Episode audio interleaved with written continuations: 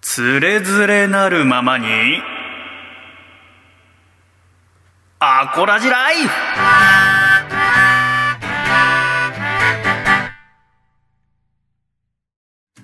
つれづれなるままにアコラジライフこのコーナーではアコラジっ子からいただいた日々の生活にまつわるお便りやふと疑問に思ったことなどを紹介いたします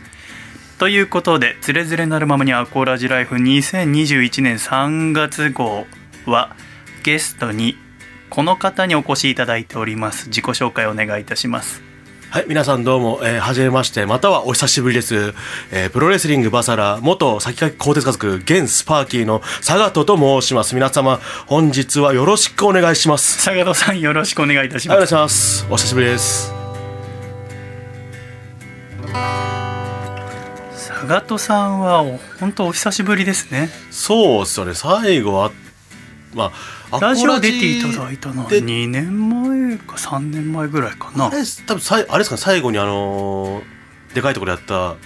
イベントイベントのあれああれかえっと2018年の8月ですねだとしたらですよね、僕とあと、まあ、ヒロシさんがコスチュームで、そうだアコラジ夏祭りだああれどこでしたっけあれ渋谷でしょあ、渋谷か、あー東京そうかカルチャーカルチャーでやっはいはいカルたチャイーカルチャベーントだあの、はい、上の方で、はいはいはいあ。あれ懐かしいねそっかあれに出ていただいたんだあれじゃないですか僕とアコラジ系出たのあれなんで出てくれたんだろうだってねあ歌歌うイベントでしょは君歌歌わないじゃんいいやーそんなあの人に連れてこ られてでも「これあの着ないよ」って言って「ああわかりました」着なよって私が言ったんでしょ福田さんは言わないでしょそのああそだっそうでてしたっけ、福田さんそんなフランクな人じゃない。まあ、着ないよっていうか来いよっていう感じだったんですけどああ、そうか。でコスチューム持ってきて、あーそうだね持ってこいよって、あって言っていや、すごく偉いと思う。こうね、コスチューム着てやるってのはね。でもあの時多分僕ほぼほぼ喋ってなかったですやっぱあの、 まああのそうか。歌うこともないし喋、る内容も特にないしさあどうしたもんかと思いながらまあ、たくさんの人がいたもんね。そうですねまあたくさんの人、ゲストがね、アコラジオールスターズ。えーあの知らない人ばっかだったんで割とでも、リスコさんとか、まあは竹下くんととかか、はそうですけどどれごしよう、前野さんとかかな。こうなんですかねそっか。はいあといや、そんほなにぼ知ってるじゃん。室屋さんとかもそうでしあれょ。村さんあの時いましたっけあの時はいないかな。そうですね村さんもうだって青森2018年行っはいないかちゃった後ほぼだって笠倉くんとかは会ってるでしょで笠倉の娘さんとか会さってるって言ってもそんなしゃ多分普段関口あゆみさんはあの時いなかったと思うから話したことないその 話してない人ばっめかちゃりだったのかめちゃだって一緒にもともとねご飯とか食べてんのにええ喋ったことがないっていうのはもう君の責任になっちゃうから、ねまあそれはまあ否定はしないですけど まあでも嬉しいですよ、ね人見知り今が日久しぶぶりにこうやってお久し話ぶりですわだいぶなんか普通に会うことは何度かは去年そうだねそれこそ野月ひろとくんと佐賀とくんと3人で食事したよね、ねそうですねでだけどやっぱベロンベロン2人でラジオはん初めてかなそうそれ前だって僕出た時大体これもう一人、えーと名前出していいかなエクストリームパーティーさんそうですねパーティーさんがいてだってアコラジスポンサーですから、はい、で笠倉さんがいて、うんみたいな感じでしたもんねいや笠倉いないんじゃないあれなんかちょうどその元旦に配信元旦配信のやつですよね収録だよねあ収元録旦に収録だはいの時は笠倉さんが実家に戻るからああそうかでエクセルパーティーさんと私とと坂戸君白と井さんの三人で私の3人ですごろくしたりした回がおそらくあったなんかありましたね探せば。てか2回ぐらいありましたねそれでうん、2回やった2年連続で元あ旦ー今こうねなかなか人に人を自宅に呼んだりできないからあーそうですねこういうご時世ですから、ね、元旦取りたかったな、はい元旦は何してたんですか元旦は僕普通に試合でしたよあ試合だったんだそっかあの王子で王子かはいいいな元旦じゃあみんなと一緒にいたのか、はいなんかおそらくその前にえー出ていただいた時よりはい体が随分大きくなりましたねそうですねまあでかくはなった気はねえすごく立派に今はい何キロぐらいですか、でも体重そんな変わってないですけど106、7キロぐらい167キロか、はいそうかそうかでも君お酒好きだけど今お酒飲めなくて大変でしょまあそうですねねたまにまあそのポスター貼りに行ったりはしてるんですけど、うん結局僕らはそのまあ元々は僕らそのドロップキックって新宿歌舞伎町の DDT が経営してた店でうん働いてたじゃないですかそのそうだね時から、まあ今はちょっとその僕らバサラ独立してほら、うんあまあそこも説明しなきゃいけないのか大丈夫大丈夫分かってるから、まだそこもヒロさんが、まあだからバサラのでやってるクラッチって店ももともと11時半までとかあったんですけど、うん今もう今結局8時までなんですよその土日限定で1時から8時までややってるんでまあ飲む機会減りましたんで結そう局、だよね僕結構営業行くんですよ飲み営業とかそうだよねポスチターケ貼ッりとトか売りに行ったりとかね、でそその店もまあ大体し結構休みにしてたりしてる店も増えてるんでうだよね個人の店とかが多かったもんね、はい結局平日は休みにして土日だけとかああだからそれもあってかこう今まで、えー君と会ってから一番肌ツヤがいいですよ 健康的になってるんじゃないちょっと健康になってる気ねがしすますごよねくツヤツヤしてますだって前多分下手したら週67ぐらいのペースで飲んでた人間がう今ん週、ねよくて多分12ぐらいなんあですよ本当、ええまあいい休館日休館ウィーがク休館でき月て間るに感なじでっすもてるんんねじゃないねそうですかじゃあ今日はちょっと元気なラジオ聞かせてくださいね、はい元気かどうかわかんないですけど今日なんで呼ばれたと思います えー、うーんあーなんか今日ゲストいねえなまあす朝方くんいるなまあいっかみたいな僕そんなラジオそ んな適当にやりませんよいや もしそのの消去法で坂戸くん呼ぶのであれば2年後とかになると思 いますあーもっと先かたくさんいるんだ あー本当に困った時の職業があるからまあまあ確かにそうだよねだからその元旦とかさ、はいはいあのなかなかこうね普通やっぱ実家みんな戻ったりとまかあそうっでてすね例年だったらねっていうのはあるからはいなかなか呼べないって時に坂戸君はやっぱ頼りになるからはい今までお願いしてたけど今回はまた違うもう坂戸君とちゃんと2人で話したいことがあってですね、はいえー呼んだんですけど何だと思いますか、え説教ですか 僕プロレスラーでもないのになんでレスラーの君に説教することが 最近ねちょっと技たるんでるよとか 言えないでしょいやなんか私に怒られるようなことありますか、うーんなかったはずですけどねないはずだよね多分ね。あのーやっぱこうラジオそれこそさっきもいろいろな人名前出してもらったけどはいいろんな人に出ていただいてるのよねありがたいことにさ、はいこのラジオ始まって7年もうすぐ経つんだけどおーその時にやっぱこう私はこうもともと2013年の3月までずっと学生しててさはいでその1ヶ月後4月1日から急に細身のシャイボーイやり始めたけどはいこれだから同業者の人とか特にいなくてさラジオやってる人とじゃなくてプロレスラーの方だったりはいアイドルの方だったりミはいュージシャンの方だったりこういろんな人とラジオ作れたらいいなと思って番組を作り始めたのね。はいでその時にで私が一番最初にやったのはこうただ漠然と来てほしいからい呼んできていただくんじゃなくてその人が今一番何が好きなんだろうとかあーその人が一番今興味があることは何なんだろうって先に勉強したりとかはい自分もそれをやってからお呼びすると何ていうのお話がスイングするというかお話がこう弾む感じが私はしたのでねだからこうそれこそお福田さんトランザムヒロシさんが今みたいにヨガ始めて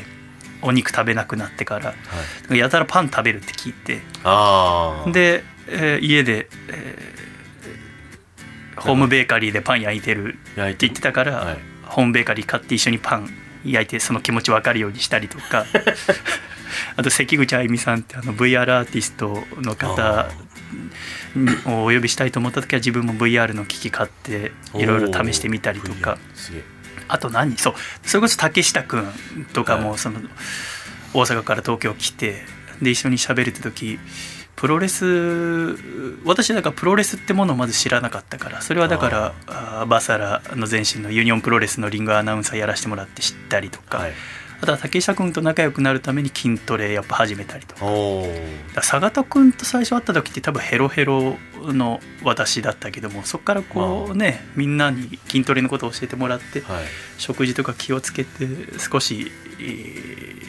体大きくなったりとかさはいはいはいでリスコさんと仲良くなるために秋葉原通ったりとかあー狭間くんと仲良くためなるために奄美大島の実家行ってみたりとかはいはいはいいろいろしてきたなーっってこの間考えてたのねはいでまた今度来ていただきたい人がいるからその人のおは今何興味あるんだろうとか調べてる時にさふとさ、佐賀徳にはもう今まで散々お世話になってさそうやって元旦のし収録にも2回も来てもらったりとかはいイベントおアコラジの集まりつりとか来てもらってるんだけれどもはい佐賀島に寄り添ったことが一回もないなって気づいたんだよねはあ佐賀島のためになんか勉強したことなかったなと思ってあでもずっとこう仲良くしてもらってるってちょっと不思議だなと思ってさあはいやっぱ何かしらの共通点がないとずっと一緒にいたりとかお仕事とかできないもんだけど行ったらだって生まれも違うしまあそうですね君と僕はもう見た目も全然違うしまあそうですね僕いい子ちゃんで君どう見ても悪だからまあ、どう見てもちドチンピラです からね悪っていうかドチンピラですからねだし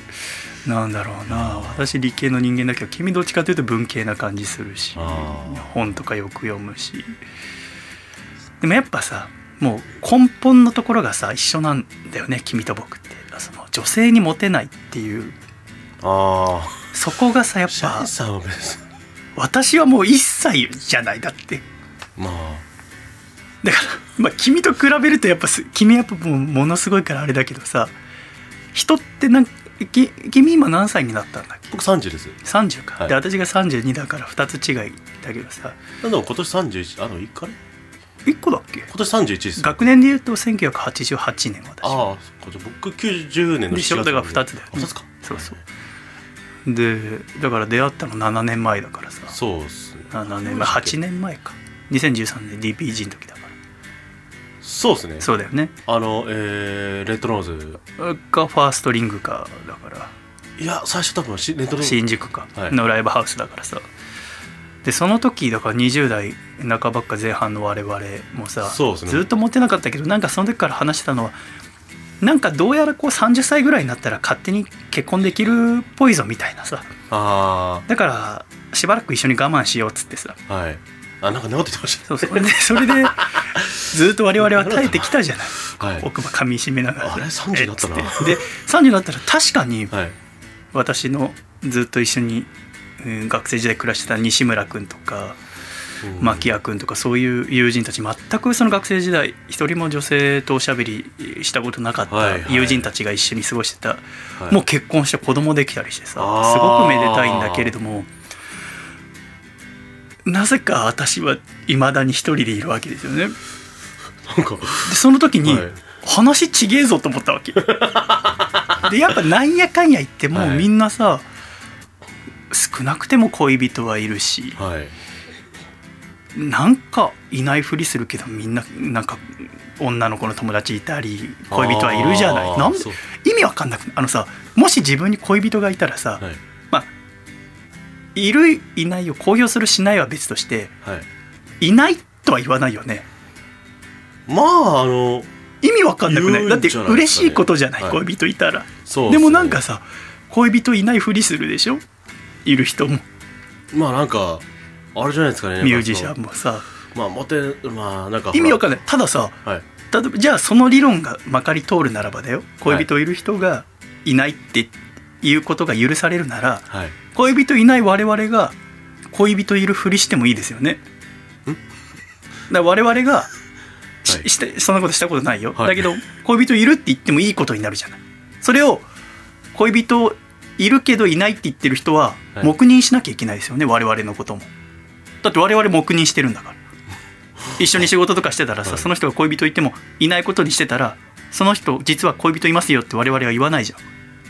でしょまあそうですねってことはその人も我々が恋人いるふりしてたらそれを黙認するべきじゃないですか、そうですかなんで だなんでその逆はダメなの なんだろうそれはだから確かにそうだから今の文化だとそうじゃないまあそうですね確かにでも変じゃん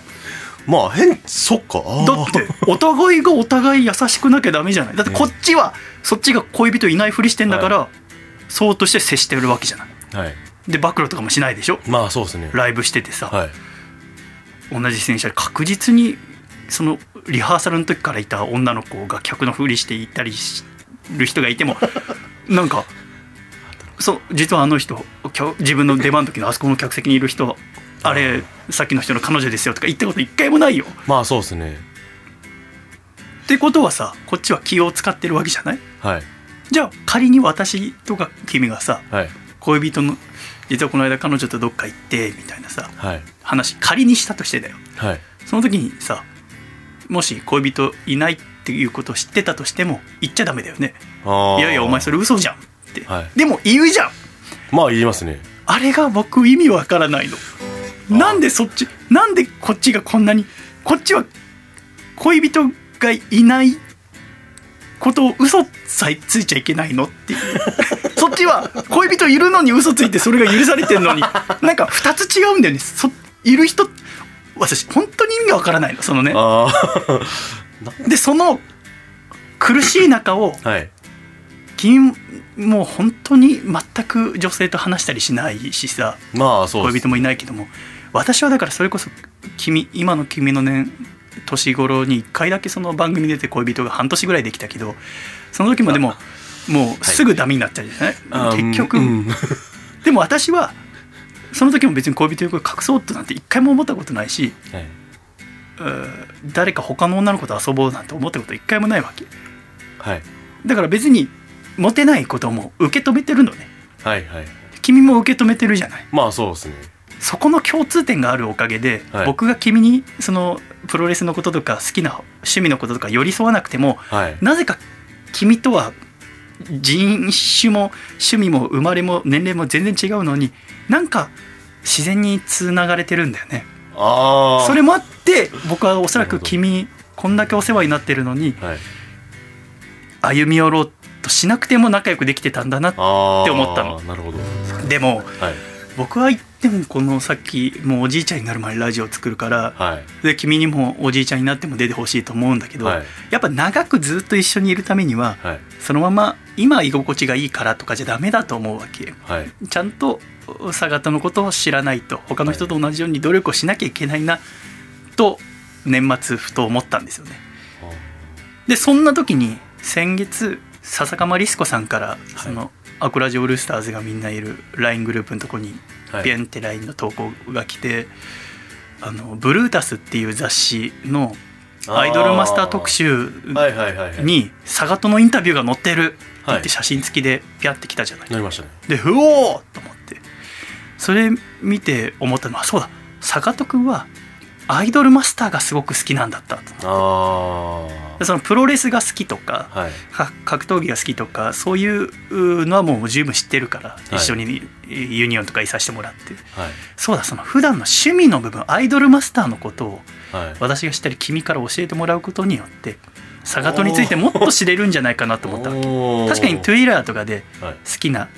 あーアイドルマスターの中の女の子の子のこととかそはいはのいプロデューサー業のことを書いたりしてるのは見てるけど実際に話したことはないなと思って。まあそうですね話すことあんま りそうなんでしょ、だけどその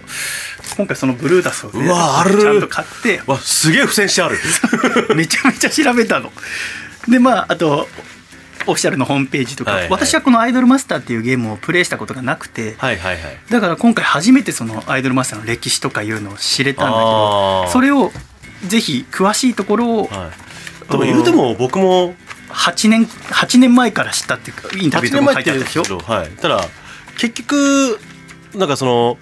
多分みんなが思ってるほど僕がめちゃくちゃ詳しいっていうのがもうまだちょいやっと詳しくなくていいの、はい詳しい人の話はそれこそいろんな本にもなってるし、まあそうですねたくさんねそれこえそえ作り手の人のインタビューとか、いはいそれこそアニメとかもたくさんある、違う好きな人の話を聞きたいあー君の話を聞きたいだけだから全はい然はい知識とかなくていいの、はいはいはい君がどこが好きなのかをちょっと教えてほしいんだよねああなるほどそういでうもこれさし初めてこの「アイドルマスター」っていうゲームについて知ることたくさんあった、私私はてっきりそのプレイしたことはないけどこう話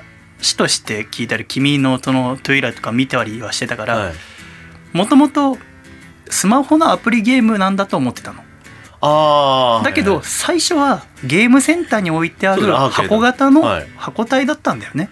らしいですねそれに関しては僕もさすがにそうだよね名前は全然知らないですけどそこから始めてない人間だったんででもかあのこのインタビューで答えてるけどその箱体が出たのは2005年だから本当に15年前ぐらいですね15 15、6年前1 5 6年前とか本当に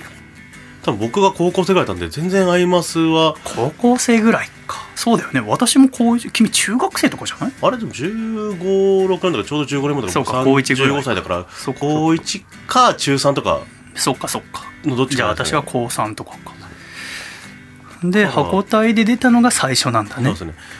多分アイマスの名前僕知ったのその後の XBOX なんです確あか2007年に家庭用としてそのゲームセンターに置いてあったやつが XBOX360 へ移植されたんだねええでその後さらに2年かけて2009年に PSP プレイステーションポータブル用のソフトが発売されたあああ PSP あったなったねなんか PSP 何やったことあるえモンハンですねモンハン流行ってたよねアホ流行ってましたよ、ねアホ流え行って流行たっしてたねあと何流行ったなモンハンやってみたかったなといやでもあれもなかなかみんなで持ち寄ってマクドナルドとかさあれやってるはいはいは人いはいたくさんいたもんねやりましたね僕の買っ僕は単純にその新しいの買ったってそのなんか昔知り合いの人からなんかもから半額で買ってもへ買ーってでモンハンも買ってやってえーいやーそうですねモンハンぐらいかでも PSP やってたんだじゃあその時はまだだもんねだってアイドルマスターとは出会ってないんだもんねそうっすね2009年はねでその後にだってこれ歴史がさ年表すごく詳しくこのブルータスに書いてあいるんだやけそどれさすごいですよね僕もあまあ来たんですよね、うん、まあ起きて憲法自分で読んではい面白いよね、これねあやっぱすげえなってやっぱブルータスってすげえなってちゃんとなんかほらなんかそうなんねか大体特集ってのはちょっとなんかなんかたまに雑な時あるんですけど、うんうんうんそういうなんか何かしらの雑誌の特集って、私だってこれは隅から隅まで全部読んだけどちょっと引いたもんあの愛情がありすぎてそうですねブルータスの編集鬼やなこの人たち 本当だよねだってさこれさ、まあ、今回喋るつもりなかったんだけど意味わかんないもう愛情ありすぎて最後意味わかんなくなっちゃってるとかあったでしょあああの俺笑っちゃったんだよななんかさ登場人物の対合わせ全300人ぐらい登場人物いんだよね歴史15年のまあそうですそんぐらいはいるんじゃないですかねでこのうん10 10 300名以上のアイドルをはい全部体重合わせるとおアフリカゾウのオス2.5頭分ですとか 意味わかんないじゃんそんなのあ 計算してんのよあんなページあったなその300人のアイドルをえバンナムプロやはいはい黒いプロなどを含む300名以上のアイドルを全部体重計に乗せて合わせたら14.6トンですとかさそこら辺見てなかったななんかいらなくないだってこんなのそこら辺はちょっと狂ってんなやっぱいやも うすご狂くっとんなもうめちゃめちゃ笑ったでさ、えこれあやっぱそういう歴史だったんだなって思ったのはタイミングだから君がまだアイドルマスターと出会う前だけど、はいこの2005年の7月にアイドルマスターのそのゲームセンターでの箱媒体はいはいはがい稼働し始めたんだってでこの5ヶ月後に始まったのが AKB48 だってああじゃあちょ AKB48 が結成されて秋葉原の専用劇場をオープンしたのが2005年の12月ってこじゃあちょうど本当にアイドルのあれのとうんそうなんだねだから今までとはちょ本当にだから多,、多人数っていうんですかなんかもうそうねまあずっとハロプロがずっとね、まアイドルといえばってそうでいすうねとあれだったけどまた違うこうタ会イえプのるアイドルみたいななんかそういう感じ育のっていくやっぱハロプロってさもうデビューしたでももともとは違うかそのオーディション番組からになる「朝やん」だもんね、まあでしたっけでも我々みの世代ではないじゃないまあそうですねだけどやっぱそ我々その2005年とかの時にはもうハロプロエッグとかこう育てる種あれもあってもう出る子はもうプロな感じ、歌も上手くてダンスも上手いっていうまあそうですねなんかじゃなくてこのアイドルマスターもだからそうだけど育てるっていうああ夢見る女の子が輝けるようにプロデュースしてあげるっていうはいはいはいのがやっぱ AKB もそうだしこのアイドルマスターもそうだよねまあそうですねでしかもこの2005年の12月に XBOX360 が日本で発売したんだってああちょうどこのタイミングなんだよねそうだから箱媒体がだからそこから2年あ XBOX 出て2年後にゲームとして出てはいはいはいでそこからさらに2年後に PSP でもこの時はまだあーサガとはアイマスとは出会ってないとそうですね本当に多分そのぐらいでだってそうアイマスどころかもともと僕あのまあこれはもうまあぶっちゃけもともとアイドルが好きじゃなかったんですタイプの人そうなんだもともとだからそのへえわかる洋楽とか聞いてない人そうメタル好きだもんねだから人なんでだからそれこそ邦楽好きじゃないまあもっと日言本えの音楽あんばま聞かないあのそう流行ってる歌嫌いみたいなあのうんひねくれ嫌いまで言ってたんだはいだからジャニーズ嫌いオレンジレンジ嫌いとかなんかへえエグザイル大嫌いとかそれもまあ要はそのねひねクくれラたスのそのキラキラした人たちが聴いてたような音楽をはいあのもうペッって言いながらモテないかからはいもモテないというかまあそのモテないプラスうんわかるわ僕かるひねくひねくれてるからやっぱそのわかるわ結かる局なんだこいつら踊らされやがってみたいなわかる そんな中学生嫌だけどな踊らさ義務教育中で踊る踊らないってこと考えてたのか偉いねいやちょっとひねくれたんですよだから最初のこの2005年のアーケードの時は、アイドルは10人でここから1人から3人選んであー育成していくっていう、でそっからうんすごいよ2007年だからその XBOX 版が発売された時この年の6月に初代 iPhone が発売だってあ2007年あ iPhone かでしかもさこれ XBOX 版が発売されて、はい2007年にそれがうそこからこうネットユーザーにファーって広がってったんだってああそれどうやって広まったと思うあれ ?XBOX なんかオンライン的なやつでありましたっけ、うんうんありましたねあれじゃないですかあれですかねあとはそれをあの録画してあのねそのアイあドルニコマ動とかでしたっけそうそうそうすごあいそうさだすがやっぱよそうくだ知ってるんニコ動だ、ねだ、そうだあのアイドルマスターが発売される10日前にニコニコ動画がオープンしたんだってあだあからニコ動ができた年2007年はいはい、はい、とアイドルマスターのそのうーが家でできるようになった年が同じタイミングってことですね、はいはいはいそっかニコ動っすもんね確かにアイマスで広まったの も結局、い 私は知らなかったそれやそうなんですよ本当にあの確かにニコ動とかでアイマスの動画とかそういうのがなんか出てそれなんがか流行ったんだ流行ってたのはあったんでこれは知ってるこの「十勝つくちて」っていうフレはいーズ、はいはいあったあったあったエージェント夜を行くはいはいはいの歌詞「とかし尽くして」が「とかち尽くして」に聞こえるという空耳ネタがニコ動でバズったんだ、そうそうめちゃくちゃバズってましたねあそうなんだ、はいじゃあ君も多分最初に触れたというか目に留まったのは多分ニコ動そうですね、多分に、いや、日光堂っていうか、Xbox 版、そうですね、あの、もともと、学校の近くのゲーム屋にあったんへで、ー体験版みたいなのできるみたいなんで、ちょっとへーパッてやってるんだ、普通になんか、ええ学校のさ近くにあるゲーム屋ゲーム屋って最近減ったけどさ確かにまたくあ、さんあほったぼないでじゃすない,、けどね。ゲーム屋ってさ同級生とか結構来るじゃんはだい。からうちの東戸塚にもゲームステーションっていうゲーム屋があったけど、はいはいはい。そこでやる勇気あるいやだって単純に可愛い女の子やが踊ったりするゲーム多分一回しか触ってない単純にああーそこんうななんだこんなんあるんだへえでえほらーわうかちる XBOX のゲームがまず珍しいですからおーすげえこれが確 XBOX かかみにたいな XBOX がもう金持ちしか買えないってイメーいジやだってえ持ってなかったですよねさすがに持ってなかった持ってなかった持ってるやつあんまりなかったほぼいなかったですもん僕 PS2 ですら買ってもらってなかったああでも高校あ入る時買ったかなうちは PS まあ結局僕兄貴といたんで二人でなんあそっかそっかやれよって言って大体喧嘩になってたんですけどあっなあ、えーそんなのもあったねてニコ動で広まって、はいはいはいはいでちなみになんかあのその後今さそれこそ米津玄師さんとかもともとそのボカロ P はいはいはいボーカルとかそのボカロ P ってなんたら P の P はプロデューサーなんだよねそうっすねでこの P っていうのはアイドルマスター由来だったりするらしいああアイドルマスターもプレイヤーのことをプロデューサー、まあだかそうらですね君だったらサガと P はいそれが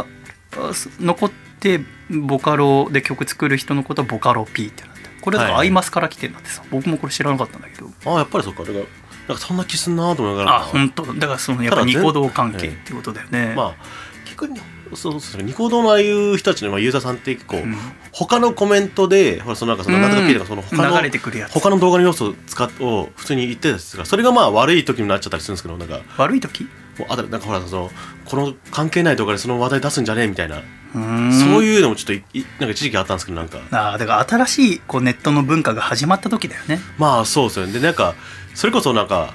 それこそなんか変なネットマナーっぽいものもなんか生まれたような気がするまあそりゃそうだよねだってマナーも何もないとこから始まるわけ、まあそうそう YouTube が始まったのが2005年だかああそうか YouTube のからアメリカでそこから日本に来るまでも時間かかってるはずだからさその前ぐらいにあれも流行っあれちゃうかウィニーあーあったねあのファイル共有あ共有サービスサービスみたい結なや果つ的にあれがそれ悪い方向まあまああれってもともとはいいことのために使い始めたのそうっすあそうなんだでみんなでこうファイル共有しようってなったのがあーそれがまあ要はそういう悪用しちゃって、あーそれで懐かしい響きだなでやったことないやっけどたやつが捕まったのはいいけど夏が作った人も捕まってあ大問題になったっていうああだから2チャンネルとかもそうだよねそうですねでやっぱこのアイドルマスターっていうのがどんどん育っていって、はい XBOX 行って PSP 行ってはいまあどっ ちちょもっとこれ話すの面白いからさ、長くなっちゃうけどこの速さじゃ終わんないよもっとポンポンいかないそうですねなんかちょっとと いつまだいでぶ PSP 全まだ然、まだ PSP だあのさ結今年 PS4 のが発売になるんだよねそ れあれま5ただどっりけフォーあのいやあの PS4 って書いてあったああそうか4か PS4 でアイドルマスタースターリットシーズンはいはいはいはい PS5 でもあんのかな今のところ PS4 って書いてあるんだけど、はで、えそのー、話 XBOX その話やめて、B えー XBOX が発売されて家庭でこうニコ動とも連動したりしはいはいはいはていこう広まっていったと。はいはいはいで、えーやっぱアイドルってものもどんどんこう広がっていって実際のねで2011年の11月に「アイドルマスターシンデレラガールズ」っていうモバゲーのゲームが配信開始になったんだってさで君が出会ってるのはこのゲームそうシンデレラガールズそのだからモバゲーの方の、スマホのゲームはい、スマホゲームがそうですねでそれ出会ったのがあごめんなさいそれ出会ったのが多分あ多分あの時がね8年前で2013年ぐらいだったんでだかうんそうらそれこそデビューした年ぐらあい君がデビューしたぐらいじゃあそうかじゃあ少し時間が経ってからなんだそうですねアイドルマスターシンデレラガールズが出てもう結構人気になってだからあテレビアニメにもなって DS のソフトにもなって映画にもなって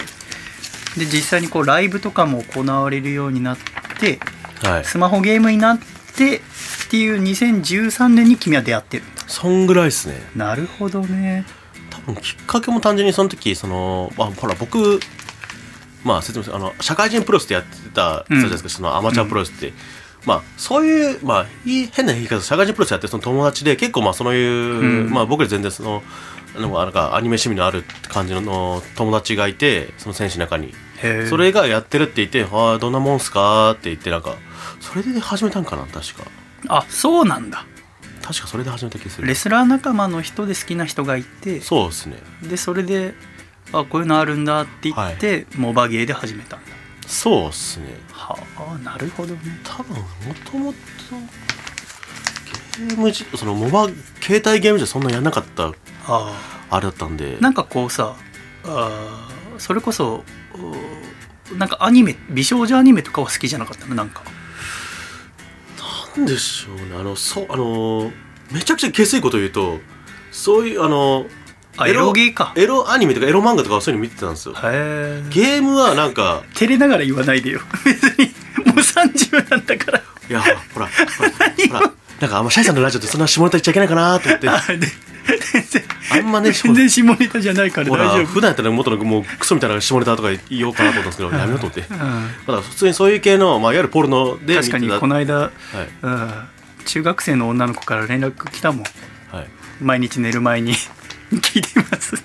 えやえっぱそういうのもらうとこう私も自然にこう下ネタとか言わなくなっちゃうんだけどね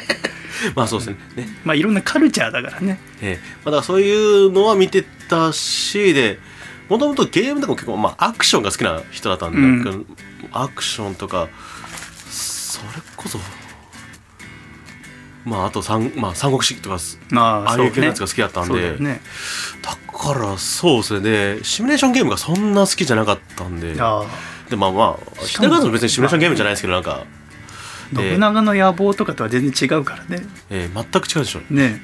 でもやってみようじゃあふと思ったんだこうもなんとかもとこういう系が好きとかじゃなくてそうっすねアイドルに興味があるとかでもないところから、はいじゃあも進うめアイドルっていうのはでこれがスタートなんだあはいで進めてでなんか電車の中とかでねでなんか見見ててすんのが「へえこんなんだ」ってもう始める前ぐらいねなんか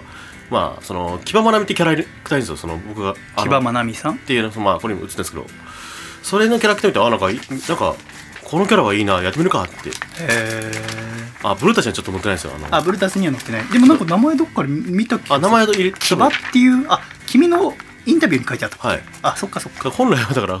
もうその担当はちょっとそのインタあのブルータスのインタビューでもあの坂田さん担当3人ぐらいですけどどれか1人に絞ってもらっていいですかってマジっすかってなってあ好きなね絞るに絞り結果結果やっぱだって300人いるわけだからそうそ,、ですねの中から自分のええいわゆる推しっていうのを見つけ、えあの一人っていうのはやっぱ大変なんだね、ええこれ一人だけをプロデュースするんじゃないんだまあそうですあのシンデレラガールズが結局あのあカードゲームなんて言ったら言い方かなんか、うん、まあ、そのガチャとか引くんでしょでで 5, 人のそのカードとかそれ集めてそれバトルとかしたりするイベントとかするんでまあだから5人ぐらいあまあじゃあもっとか、まあ人によってはあれだよね全然そうですねたくさんの人もプロデュースでき これ僕もブルータスに載ってるけどこの「君が始めた2013年」っていうのは橋本環奈さんが1000年に一人の逸材と呼ばれ SNS 上で話題にって書いてあるすげえなそんな前なんだ橋本環奈さんがあのてか、ねそんな前だったんです踊っねてでるももっとなんか写し真確か2015年とか6年とかのイメージだけそどうそんぐらいのイメージだったんですけど、もあうすごい頑張ってんだねすげえなこれすごいだってさそこからだからいろんなところにこうだからガチャだったりとか、はいはいはいあーライブだったりとかそうですいねろんなフィギュアとかも発売されるようになるんだよねああそうですねで2019年度のアイマス関連商品サービス売上推定総額は約600億円だってはあ600億円600億円か俺ゲームでまあ全シリーズ多分合わせてなんですかそうだねそうだろうね関連だからすげえなパートナー企業とかも合わせてってことなんだまあコラボとかも結構やってましたからねあれこそうなんだすごいねでそっからだんだん近年に入っていってだって最初だからその、ね、ゲームの中だけだったものがライブとかをやり始めるんだよねそうですねだから中の人が、まあ、声優さんが、まあ、そのアイマスの格の衣装を着てうんライブするっていうのはなんか一番最初は2006年1月21日あそう豪雨節の東京赤羽会館でのシークレットイベントだって赤羽会館アーケード版のアイマスが稼働してわずか半年後らしい半年間で発売された3枚の CD の購入者から抽選で当選した人あ参加できたんだってあなるほどでこの時、えー披露された曲は5曲だってさすげえなすごいなって思うんだってこっから15年で今楽曲全部で1000曲以上あるらしいよあーまあそそんぐらいともあるでしょうそんなにあんの意味わかんないそうだ1000だって曲僕だって分かんないですよ全然分かんない曲とかあったりするあんでいそうなんだやだから僕は基本シンデレラガールズしかやってないほぼしやってないんで他のそのいわゆるシリーズうは、んうんなんかあんだよね全部で5個ぐらいブランドがあそるうんでだすよねねえーだから今だとその、まあ、しん今だと、まあ、ミリオンライブっていうやつと、ミリオンライまブあ、そのいわゆるいわゆるその最初のアイドルマスターの流れをそアイドルのまマスまター継いでたキャラとかいるミリオンライブで僕がやってるシンデレラガールズで割と新しく出た、えっと、シャイニシーカャイニーカラーズラーズであとその男性版のやつのサイド M っていうあこれサイド M でいいんだはい M ですよあこのそう5ブランドがあるって言ってこれそうこれもびっくりしたシンデレラガールズだけじゃないんだ、はいブランドがだからアイドルマスターはいアイドルマスターシンデレラガールズ、はいアイドルマスターミリオンライブライブアイドルマスターシャイニーカラーズずアイドルマスターサイサイドド M, あ、はいなるほどねそういうことかで私最初わかんなないんならもっと言うと あのアイドルマスター KR ってのもあったんですよあそうなんだ韓国版ですよあそういうことてかドラマです韓国韓国ドラマなんですよへえあそう実写のやつあるんだよねそうですねあのアマゾンプライム限定かななんかねあそうなんだそれもなんか書いてあったはいでそれがどんどんライブ大きくなっていって、えー7周年記念ライブは横浜アリーナ 2days はいはいはい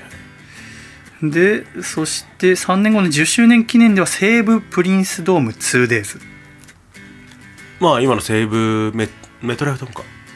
で一つの夢が要は東京ドームってのがこのゲームの中でもまあ一つ最大目最大目標みたいになってんだかななんかそんな感じぽいですよねでなんかこの2019年にバンダイナムコエンターテインメントフェスティバルっていう他のコンテンツと一緒はいバンのダムフェスビの東京ドーム公演はあったけれどもそれはワンマンじゃないからフはいァンの中ではいつかこう東京ドームでアイマスだけの東京ドームっああていうのがなんか楽しみにしてんでしょまあそうっすね まあ一人よりはね、まあ、もちろんそのライブにはあんま行かないって人もいるもんね、そのゲームが好きだって行人もけないっていうのもあるんですけどまあ行かないしねあんま行かないしね行けないあしそうなんだあの取れないですよシンプルにチケットあそうなんだやっぱ大人気なんだこれだって基本的なピアとかでもうあの E プラスが、まあ、サーバー落ちたりするらしいですもん本一当回だけそのだからそのメッツライフドームあの西武球場の方に一回行ったんですけどうん、あと君がなんかこうチケット取るの下手そうだもんねまあ下手でしょうねだからそ最終的にあの何回かそれチケット取って友達に頼んで、うんうん、じゃあ2枚って言ってうん頼んでそれでなんとかギリギリあ取れたことあるんだ、はいあそうなんそれはどこ行ったのでさそれがメットライフドームですよあこれ行ったんだいやそれじゃないです普通にシンデレラガールズの方のだからシンデレラガー201817年ぐらルいかメな、はットライフドームあへえあそっか今行ったのじゃないやつかい、へえ2018年ぐらいかかななんか前はだから結構いろんなとこだからそれこそ仙台とかあったんですよ、うん、うんしかもちょうど仙台の時に、そんな取れないんだな、はいしかもその仙台の時バサロの仙台もちょうどその時あってあそうなんだ同じ日に工業がはいよっしゃいけると思って行ったらあのチケット取れなくて、ね、あーえ仙台でもダメかうわダメか取れなかったじゃあ帰ると思 いながら帰るしかねえのかと思いながらそれ帰るしかないだろううなわーってこうバスでこうプロレス終わってんだからうわー言いならはーって でもそんなことバスの中で言えないもんねいや確かにその時ねもう一人ねあアイマスで好きな人いたのやってあの後藤圭介って今フリーでやってるその時はなんかそのウェーブって女子団体に所属してる男子レーサーがいたんですよへえ女子に所属してるっていう珍しい男子レスラーが、珍しいねその子すごいねその子が実はそれ好きだったって言ってそれちょっと話しててあそうなんだ残念だったねって言いながらあその子ももちろんその仙台でやってるの知ってて、はいその日そうですねいいもねっつってあ、はいそうだったいいねなんかそのバスの中でこそこそ話す感じ、そうですね、うん、大きい声じゃ喋れないもんね、ええみんなプロレスやってしかも僕も後藤君もその日負けてる んで負けてるくせにライブ来たかったなって、えお前そのライブに心持ってかれてっから負けたんじゃねえかって言われちゃうもんうね言われててましたね確実に、 それはダメだね、えそれは非常にいい話だねでそっから、はいあー2019年の9月にアイドルマスターシンデレラガールズスターライトスポットあスターライトステー配ジ信開始すかあスターライトステージあれまた別このこの9月のやつにはスターライあ違う違トうスポットって書いてあるかなスパッとかで、えー2020年の1月にアイドルマスタースターリットシーズンの発売が発表されてああでそれが今年2021年発売予定っはいはいていあそううので今年で15年はいはいはい経ってますますうーいわゆるその実際のライブやはい、また VR の世界も含めゲームもそうだしいろんな方向にえー先端技術も含めながら世界がどんどん広がっていくっていうのが、はいはいアイドルマスターの世界だよっていうのがブルータスに書いてあってそうですね全然知らなかったって私はもう普通にスマホゲームの世界の話だと思ってたらもうそんなところに閉じこもってるううんじゃなくてもう一つの文化なんだってところまで書そうですね結構だからかれててびっくりしました、そこそれこそ今そのほらそれに出てる声優さんとかもなんか、うん結構今いろんなとこ活躍しててだからう、上上坂すみれさん上坂すみれさんとかもそうですしあそうなんだはいいますよ上坂すみれさんいやまあこの300人まずだってこれ、まあ、でもさ300人ぐらいキャラクターいてさはい全員が全員声優さんがついてるわけじゃないんだよねあのーシンデレラガールズがそれですねどういうこと多分他のやつは多分た確か大体みんなついてるはずなんですけどシンデレラガールズは、まあ、にてか300人って書いてあるじゃないですかシンデレラガールズ200人なんですよあシンデレラガールズがやっぱ一番でかいのでかいっていうか人増やしまくっちゃってあそうなんだでえあこの5ブランドもあんのにそのうちの一つであるシンデレラガールズの中で人数の3分の1200 12ぐらいはいるんじゃないですか人ぐらい200 200人近くはいるはずですあ確かそうなんだそんなたくさんいるんだでいてすそれで声ついてない人もまあまあまあいるんではあそうなんだだからこのさいあの私もこの後だから8人のプロデューサーにインタビューってはいいうコーナーがあって、この8人のうちの1人が君なんだよね、はい佐賀とで僕で僕が担当してるのがその声のついてないあそうなんだこの君が一番好きな服部東子さんっていう方はまあ声ついてない人です声ついてないんだ、はいへえじゃあそのメインストリームというかそのめちゃめちゃ、まなんていうのアイドルマスターっつってピャって出てくるキャラクターではないんだあではないへえ確かにだからこれびっくりしたのはこのプロデューサーのインタビュー読んでてその中に柴田勝家プロデューサーっていう方がいて柴田勝家スマホゲームやってんのと思ってあ、知ってる人なんですいやいや私が知ってるし柴田勝家は戦国武将だからさ、かまあ、まあ最後、静ヶ岳で負けてそうですね。まあ最後、秀秀吉にやられるで、切腹した。あのお市と一緒に一緒にね、切腹して、あの、内臓、おら、てめえ、この野郎って言って。そうあの釜割るさ、はいはい。柴田勝家しか知んなかったから柴田勝家アイドルアイマスやってたんだ、いや、僕も、そうそうそう最初なんかその、ブルータスにあのオファー来た時に、なんかこう、ほ他誰いるんですかって言ってる人の時に、柴田勝家って言われて、ははい でもこの人の柴田勝家プロデューサーっていうこの SF 作家の方なんだよね、はいはいはいそうインタビュー見た感じ働きながら SF 作家もやってる方なんだはけいど、はいはい。この方もシンデレラ像、えっと、成宮。そう成宮ゆめちゃんはい。その子も声ついてない。ついてないんだよねだから今後「アイマスど何が楽しみですか?」みたいなこと聞かれたところに自分の好きなキャラに声がつくとかもうそんな小粒なことは申しますまいって書いてあるんだよねああ、ま 武将武将みたいな話し方あ、急に武将キャラだったな、こい つ。いやでもすごくこの写で真もあもるでも確かに見た目そうはなんだよね武将っぽいんだなと思って。そう袴着てるもんだってでこ のさはい、昨年も総選挙総選挙があるんだねそうですね。の応援としてゆめちゃんが主役の小説をツイッターに投稿していたんですがその程度ではまだまだ足りなかったもうああ。今年はゆめちゃんが主人公の小説を一冊分書くしかありませんおーすごい愛じすごいゃなん愛だよなすごいな趣味をその愛を仕事にこうあれする感じは、うん、だまからやっぱこうね私はもうてっきりこうほぼみんなそんな300人もいると思ってなかったあから、はいはいはい大体まあでもたくさんいても100人ぐらいいてでみんな声はついてるもんだと思ってアニメとかあーでアニメ登場キャラあーゲームに出たキャラみんなアニメになってると勝手に思ってたかあー出てない子もまあまあいらいるんだねそれ300人もいたらねえでこのインタビューこの柴田勝家 P のさ、その声がつくばいいなんて小粒なことは申しますまいえがすごくあいいなって思ったんだそうよですねねーまでねこの8人のプロデューサーが語るっていうコーナーじゃんか、はいはいはいでこう根本凪さんとかさ作家の川原さんとかさいマラソンランナーの志望田裕太さんとか8人いる中でさあ、はい、まず共通した質問があるわけだよね、はいプロデューサー歴は何年ですかってはいではあいと1,000曲ぐらいある中で一番好きな曲は何ですか、はいはいでもう一つは課金額はいくらですかって書いてあるわけはいね、でさなかなかそんなこと聞いてあるなよって私は思ったんだけどさ、はい要はそのお金はかかるじゃないそのスマホゲームとかって、まあまあそうですねあれ何にお金かかるのあれは単純にその例えばそのガチャ引くとかするわけじゃないですかそのガチャ引くのに必要なその、まあ、ジュエルってなんですよ、うんまあ、それは普通に無償で普通に手に入るんですけどでガチャってどうしても欲しくなったりするとでもさ好きな女の子はもう決まってるわけじゃないそのだからそ服部れとそれのガチャが出た時ですよあピックアップって一ピア回出たらら終わりじゃないのいや要はその単純にそのあの今回でもこのまあ1週間ぐらいかな1週間ぐらいのウィークのスペシャルガチャが出ますってなんですよスペシャルガチャこ今回はこのこの限定で出てくるあのキャラのガチャがありますみたいなそれでそういう時に「わあ引きたい」って言ってい要はそのなんて言うんだろうな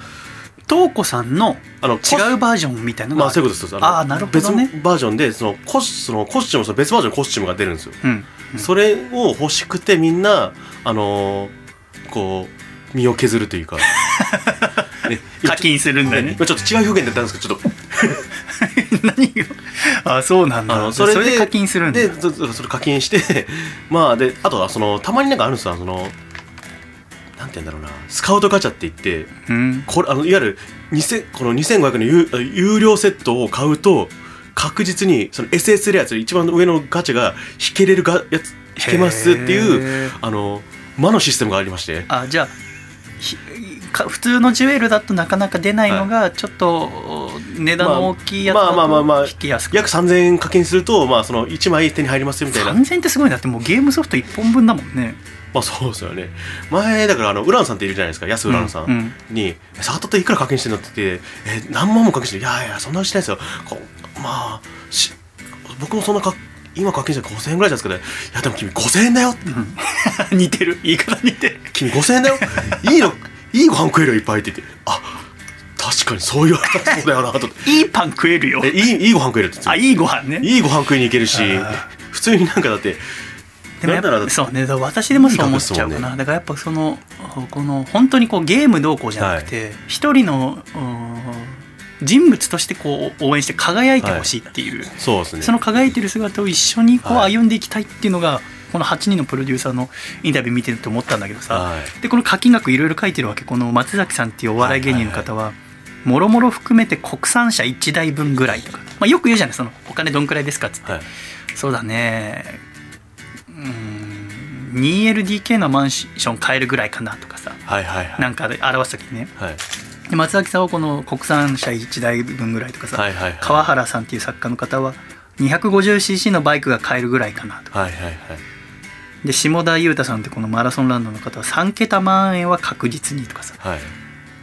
いでここまで読んだ時私だったらなんて課金額書くかなと思ったわけでさあだからだから私はパッと思い浮かぶのはなんかこう車とかあはいはいはいでまあこの下田さんって方は3桁万円って書くわけじゃない、はいでえーチャミ P さんははい1000人入るライブハウスの箱代ぐらいとかさ、はいはいうんまあで柴田か勝家は大体車が買えるぐらいでここはなんかこう戦国にかけてないっていうさそうなんです よなんかあの秀吉の秀吉の、えー、23歳の時の六高ぐらいとか さそういうので言えばいいんじゃないうん信長様が当主になった時のわしの給料ぐらいとか さいいじゃんまあ 車って言ってるのがそそれこそねこの人真面目なんだろうなそれこそひねえ、ま、なんか久々の平雲ぐらいとかそうそそういうう感じでいや平雲ぐらいって言ったらもうゲーム会社買収できちゃううんで最最終的に爆発して死ななきゃいけなくなっちゃうから大変だ、えーで僕すごくあでこのねダ・ヴィンチ恐山 P さんかなウェブライターの方はオーストラリアマン恐山さんからが、えっと、失ったものよりも得たものを見ていますって書いてある課金額とか、はいだから明確に答えないって手法、はいはいこれもあるよなって思いました、はいはでじゃあ最後の8人目の君は何かっていうといい素材のコスチュームが数着作れる額ですって書いてあるわはけ、いでもうプロレスラーってこの初期音読に書いてあるからあプロレスのいい素材のコスチュームが数着作れる額って書いてあるわけじゃんはいこの君のこの回答ねはいすごくおしゃれだと思うおしゃれですかあのなんか、まあ、3桁万円っていうとまあ大体こんぐらいかとか国産車、もうまあ、大体イメージできるけど、はいはいはいやっぱプロレスのコスチュームっていうのあがーまどれほどお金かかるって普通の人分かんないじゃないまあそうですねそれはまあちょっと狙ってはそうでしょ、はいだからその分かんないけれどもどうやらあのコスチュームってまあそれぞれ人によって特注だからさ、はいで私はほらあそれこそ竹下君のコスチュームとか福田さんのコスチュームとかがどうこうっていうのずっと見てるからさ、はいどんだけ高価なものかっていうの分かるしやっぱそこにお金ちゃんとかけなきゃいけないんだって人にこう戦ってるとこ見せるっていうの体がいい良かったり技がいいだけじゃなくてはいそれを自分のコスチュームっていうのも最高のものを作らなきゃいけないからすごいお金かかってるっていうのは分かるけれども普通の人には分かんないわけじゃないですか、まあいくらっていうのはそそれだけれどもなんとなく高いっていうのを分からさかついい素材のコスチュームがいい素材をつけてることによってああんくらいかなってでも明確には分からないっていう表現としてこの課金額、あーい、い素材のコスチュームが数着作れる額これあ君が考えたとは思えない。あのこれ正直に言うと最初だから下書き来てたんですよそのうんで僕はアもンケートとねもと普通にちょっと額でだからちょっと書いたんですよなんかそれで、まあ、値段なんです けどでで見てみたらで見てみたらいやちょっとインタビューでその普通になんかな、まあ、このぐらいですかねみたいな感じで言ったんですよ、うんで他の人どのぐらいですかって言ったら「うんいや分かんないですよああのあ佐原さんが一番最初なんで俺最初かい」と思ってあ最初に君答えたの多分僕最初っぽかったあですそうなのページだと一番最後なのねあれですよオンラインあのズームでやったんですよあそうだったんだリモートで結構英語してだったんでそれでやったんであそうなんだで記者が見てたらあの額もそうだしみんなちゃんと名前あごめんなさい名前あのちゃんと額あの額を数字じゃなくてもうそれ立ててからうおおそうずるっとねいやいやだからみんなずるっと思っいやいやて君のこれすそごれくでいいと思う考えた結果まあでもプロレスラーっぽい例えだったらこれかと思ってあーコッシュだってすごくいいなと思う君は正解だと思変なう話だってこれで後楽園ホール借りるとか言ったら金額ガチじゃないですかあの出てくるまあわかるもんね調調べべたらねたらじゃあでもあんま知られたくないからじゃあああそうなのこうだなってでほら本当に上のコスチュームとか結構その多分し調べりゃ多多少出てきますけど多分まあそれねこなそかなかでもその人によって違うからそのそうですねだってそのねその上下衣装がある人もいればええ黒パン一丁の人もいるわけじゃんかそうですね黒ポイントだったら多分23万ぐら い積みますからねだからそのその違いとかもさ、なんかこうあるからなんか すごくそれこそ新いい聞あとれだのなポイントとが思ったガウンだけでまずうんまあ10万とかすりますからねそうだよねでもやっぱそんくらいさ、はいあー我々お金もないけどやっぱそんくらいかけるぐらい愛があるんだよって、えでこの君のインタビューもぜひねえーブルータスで読んでほしいけどうんこの服部東子さんって方はこう、はい、はいちょっと年が上の方の方なの、まあ僕が始めた時は僕2123歳ですけど、うん、まあ、年齢はまあアイドルちょっと高いって言われてる25、ああそうだねえだって若い子は1 2 3歳とかもいるえ、だもんからそれねこそ何人や、その柴田勝家が好きなのはああ確かに若そうだ14だからあそうなんだこれさちょっとかすごくいいなと思ったのはさそのはい自分のだから推しが一人いるわけじゃないですか、はいはいはいで君はこの服部東子さんのこと服部東子さんって答えてるわけいや東子さんって答えてるわけねこのインタビューで,、そうで東す子ねさんは年齢もみんなより上でアイドル目指していいのかともがきながらも諦められないそんなあーいい意味での諦めの悪さが東子さんの魅力です東子さんって言ってるじゃない、はいこのうん柴田勝家 P ははいわしの担当は成宮ゆめちゃんでしてってこうゆゆめちゃんっていうわけ武将 で、えーこの下田さんってマラソンランナーのはい方はいははい水瀬いおりさんって方が好きらしいんだけど、 はいはいはいえー僕があー実は最初にプロデュースしていたのは水瀬いおりでとかあその後いおりはって呼ぶわけはいはいはいいおりがものすごく大きくなっていったんですとか、はいはいはいえーこの自分の担当するだから君はマネージャーとかプロデューサーなわけじゃないですか、はいはいその担当するタレントアイドルとの距離感がやっぱそれぞれの人にあるわけだよねあー君の場合は年下とかその尊敬する対象というかすあー一緒に歩んでいこうみたいなはいはいマネージャーなんでだから、まあそうだからさん付けなんだよね、はいはいだけどおそらくこのお距離がありすぎる場合あんま信頼関係が成り立ってない場合は服部さんのはずなんだけど、はい君は一緒に歩んできた中でこう、ま関係性もあるから下の名前にさん付けっていう東子さんなわけですねあ、まあそう ですねあと服部さんだとなんかほらあの料理学校の人みたいになっちゃう いやそんなことねえよ料理学校のまあ先生呼んでみたいなメガネの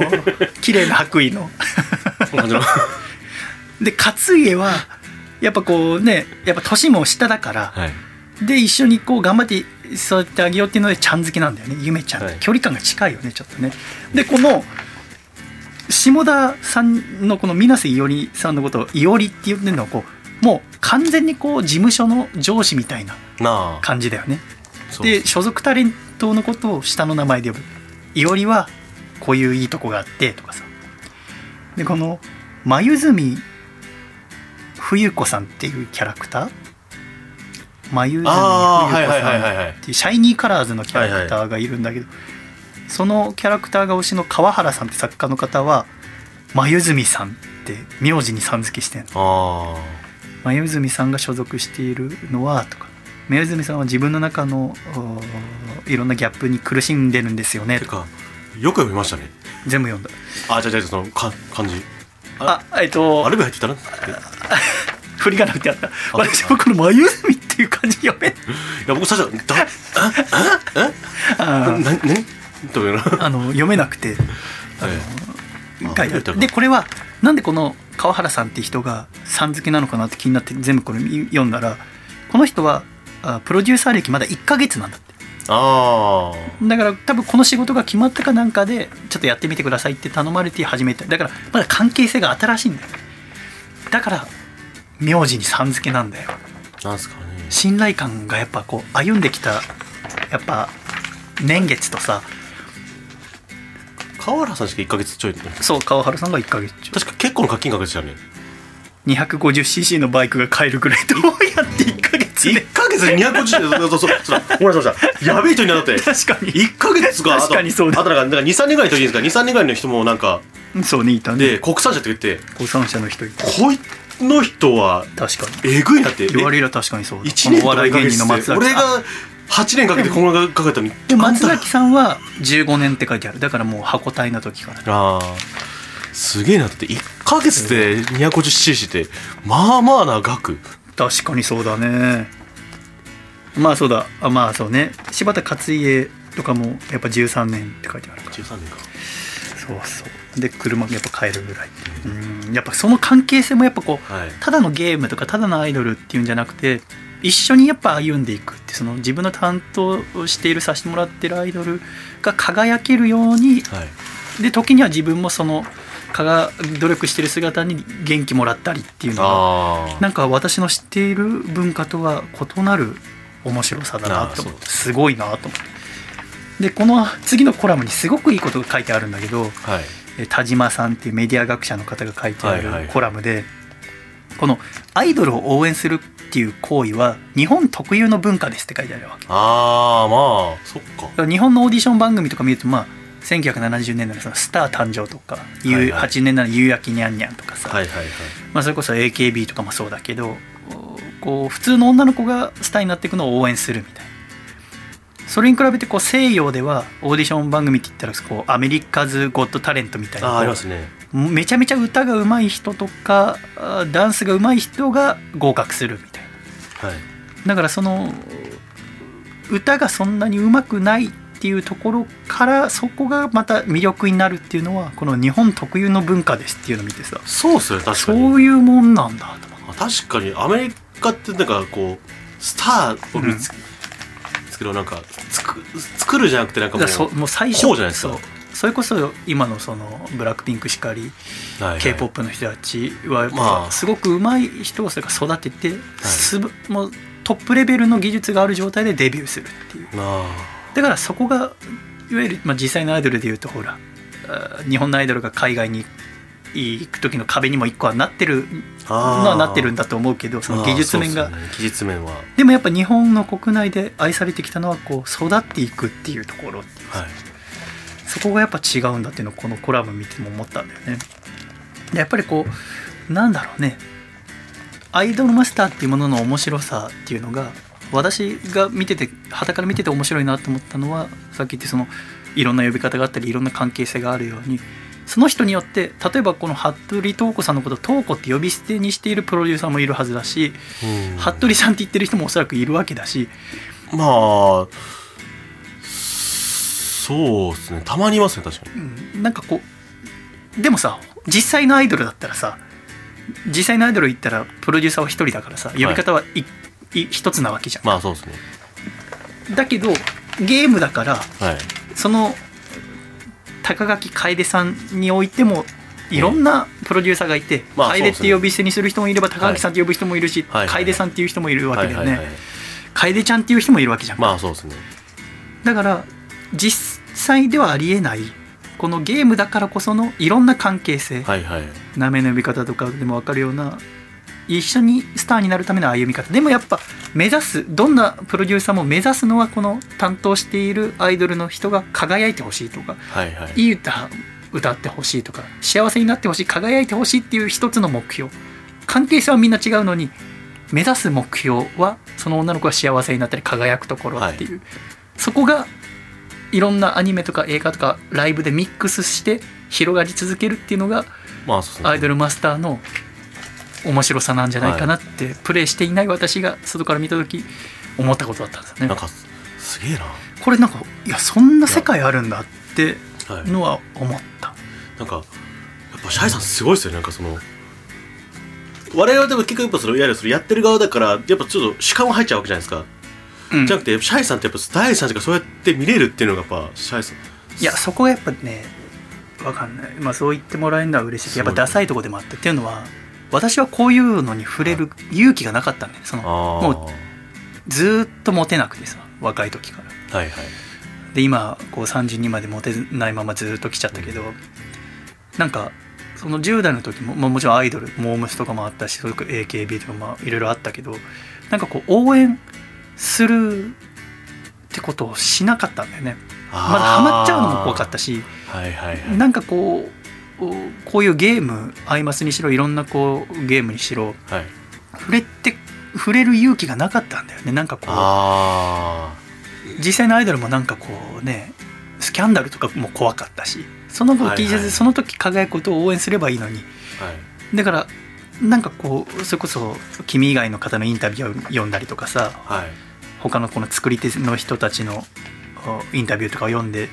なんかそういうとこを恐れずにこう一つの文化としてこう楽しんだらより幸せだったんだなっていうのはあだから君と話しててえ出会ってからもよく思うのは、まあ、君も僕もまあ本当普通の人がもう普通の人だったら吐いちゃうぐらいモテないけど普通の人我々の人生やってたらもう毎日吐いちゃうからまあ多分そうですねもうモテなすぎておお酒に浸ってもうもうツイッターとかにも悪口書きまくってもうそうそうやっぱほら我々がお酒強いのももうモテないからじゃんもう男同士で しか飲まない、まあそうですねひたすら飲み続けないといけないわけやけどでもやっぱ話しててやっぱモテないっていう人も2パターン分かれると思ってなんかネチネチ粘っこいのとさらっとなんかしてる人がいると思うんだけどあー私は前者なんだよねネチネチしてんだけど君はなんかさっぱりしてるんだよねさっぱりですかねなんかああいつモテてよみたいなこと一切言わないじゃんあー妬みとかがないじゃないまあ別なんにかモテてなくても幸せっていうのはおそらくアイドルマスターも一個絡んでるんだよだってそうっす推しも頑張ってるしっていう、まあ、あとこれは個人の話なんですけどやっぱなんかそれ で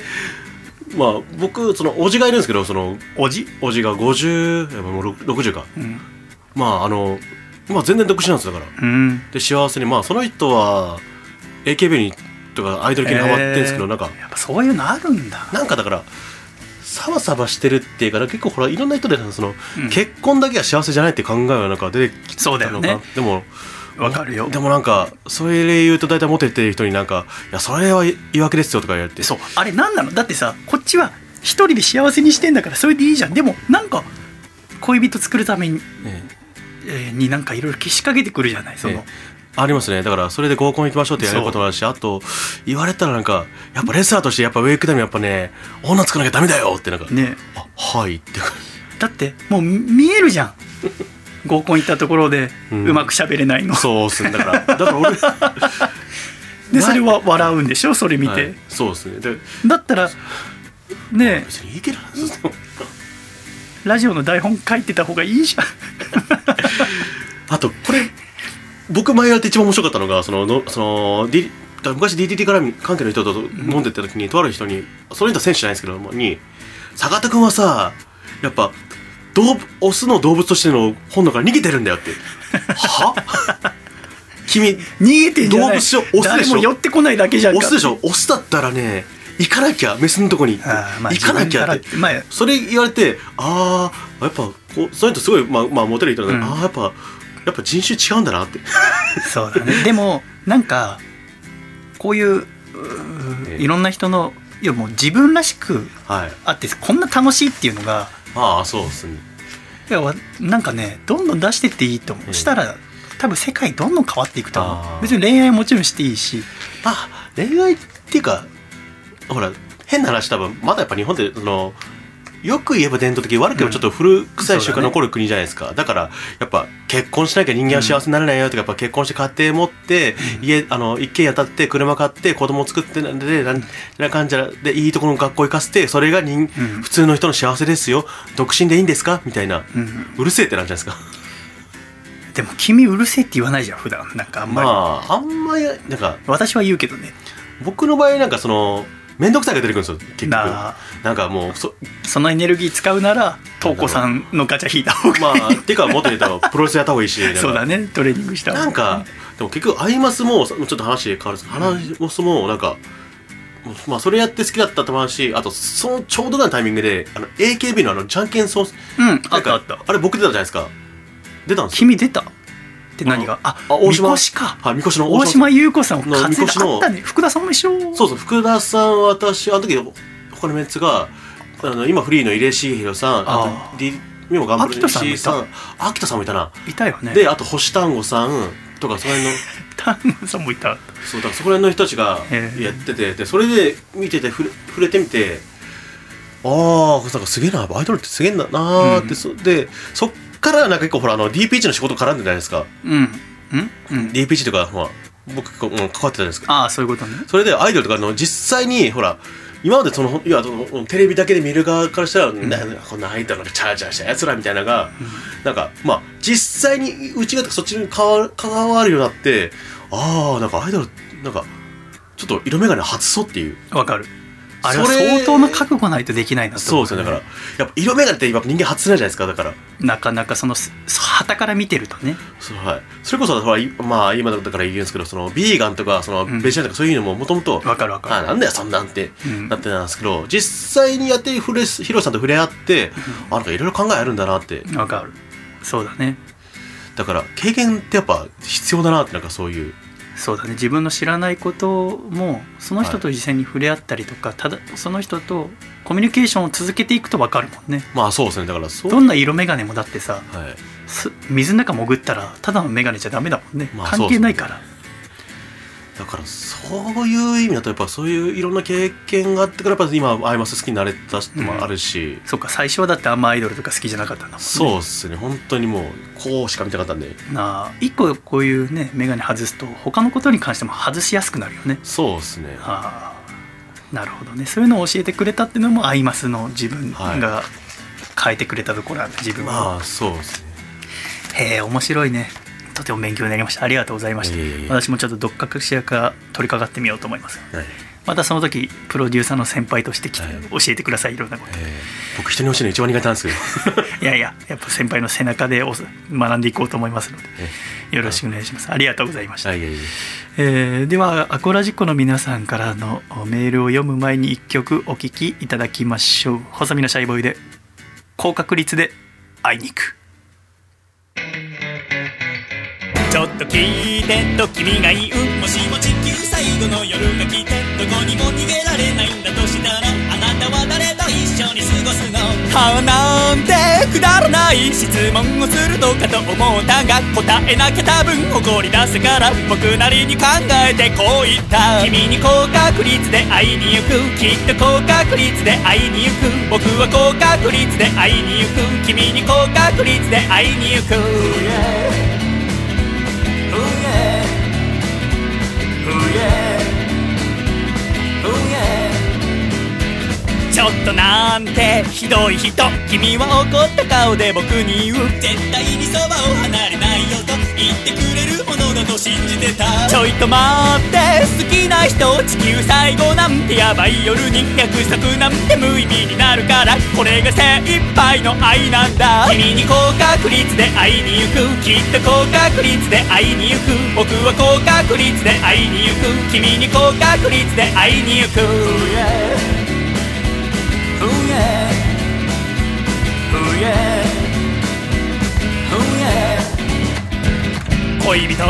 が不意に言うもしも地球最後の夜が来てどこにも逃げられないんだとしたらあなたは誰と一緒に過ごすのそんな質問をされた時あなたならなんて答えてますか僕はこう答えて結果になり挙句ひどい人だと振られたよ君に高確率で会いに行くきっと高確率で会いに行く僕は高確率で会いに行く君に高確率で会いに行くはあなんてくだらない質問をするのかと思ったが今になって思い返してみりゃ多少の嘘も混ぜるべきだったありがとうございました細身のシャイボーイで高確率で会いに行くお聞きいただきました坂田さんはいありがとうございましたなんか二人ともぐったりした顔してますけど大丈夫ですか あのー僕に関しては、まあ、シャシャさん僕に関してはあの昨日試合あったんでそっかそっかそういうこと生かしんどい私は全然ん一試合もしてないんですけどね結構昨日が結構まあえぐいあそうだったあの、まあ、うちの神野って若手の子だったんですけど、うんうんめっちゃでかい子なんですよ今あそうなんだもうムキムキ結構ムキムキ系のやつへでーあの今うちでもだいぶ伸びてきてるすごいことうーんいいことになってきたんで、まあ、でかい人同士ってやっぱまあまあまあしんどそい、りゃそうだよねまあ誰だってもしんどいですけど、うはいんそうかそうかお疲れさんでございましたえー、そんな佐賀戸さんにもメール来てますからねおありがとうございます1通目こちら青森県青森洋梨娘さんからいただきました、細見さん佐賀戸さんシャイシャイシャイ久々毎日アコラジ聞かせていただいておりますありがとうございますアコラジもですが私はインスタグラムや Twitter で公開されている細見さんの日記も楽しみにしていますあー日記ってのはあのそれこそなんですよ君がその要はアイドルマスター始めた2013年はいの私4月3月まで学生してて4月からだから細身のシャイボーイ一本でやり始めたんだけど、なんかこうちゃんと形に残しておこうと思ってあーで当時、まあ、ツイッターもやってる人いたし私もやってたのかなあでももう、まあ銀座で流しやってたのやってたけどまだなんかこうブログが多くてアイドルのことがやるってるのは、はいはいで結構いろんなバンドマンもブログやっててじゃあ私もこのこれからあ細身のシャイボーイやっていくの毎日ブログ書いて残そうかなと思ったんだけどはいブログやってる人たくさんいるからあだとあんまり面白くないかと思まっあそうですねて、毎晩1枚 A4 の紙に筆で日記書いてそれをホームページに載せてくってでそれはもいはいツイッターとかインスタグラムに載せるっていうのを2013年の4月からやってそこからもうずっと毎日やってんだけど途中ラジオ休んでる時とか休んでたけどだから何千枚ってあるんだけどさあれめんどくさくてねまあまあでしょうね寝る前に書くわけじゃないだからそれこそもうだああそっかもうじゅ寝るかって時に紙出してピャって書くんだけど一日の終わりの締めですもんねそうそうで筆で書いて、はいはいはいで何があってその最後の3文字とかで書きミスしてまたいっちゃん最初からうわ直す時とかに「いい!」ってなるわけいやーそれはそこにお酒なんて飲んでるともう最悪でもさうもうブレなくも全然うブレにブレてもう大変なのよそうそうなんだけどさそれを見てくださってるんですねありがとうございましたあれまだその家になんかその現それこそ残保存してたりするんですかで原文データ全部残ってるじゃあそれそのうちなんか本にして、ね、しないあんなの絶対やだよそんなのえー、多分多分こんぐらいなんじゃ多分何がえ全部本にしたら全部まとめたらああでもまあそんなほっていうか別にホームページ見れば全部残ってるからああそうかでもやっぱり今今は5行で書いてるわけ日付やってそれ以外本文5行でビャーって書くんだけああどもうそうこれか2013年のやつとか見ると10行とか書いてるんだよねすげえだなから文字ちっちゃくてびっしり書いててそっからん7年8年かけて少しずつ変わりながらあ5行が一番いいってなったんだよねあ なるほどでもこのままだもしかするとそのうち2行とか2行なんか20年ぐらい経つと2文字とかであの 一つの単語で答えるよう2に文字か漢そう漢字2文字一 我慢とかさ歓喜とかさになるかもしれないなとは思ってんだけど、えーで何でしたっけ、えー2月10日の日記で「ゆで卵にはまっている」と細見さんは書いていましたが実は今私もゆで卵にはまっていて毎日3個は食べていますだって3個はあなかなか食べてますね そうですね3個ね私は1日4個ぐらいですね食うなな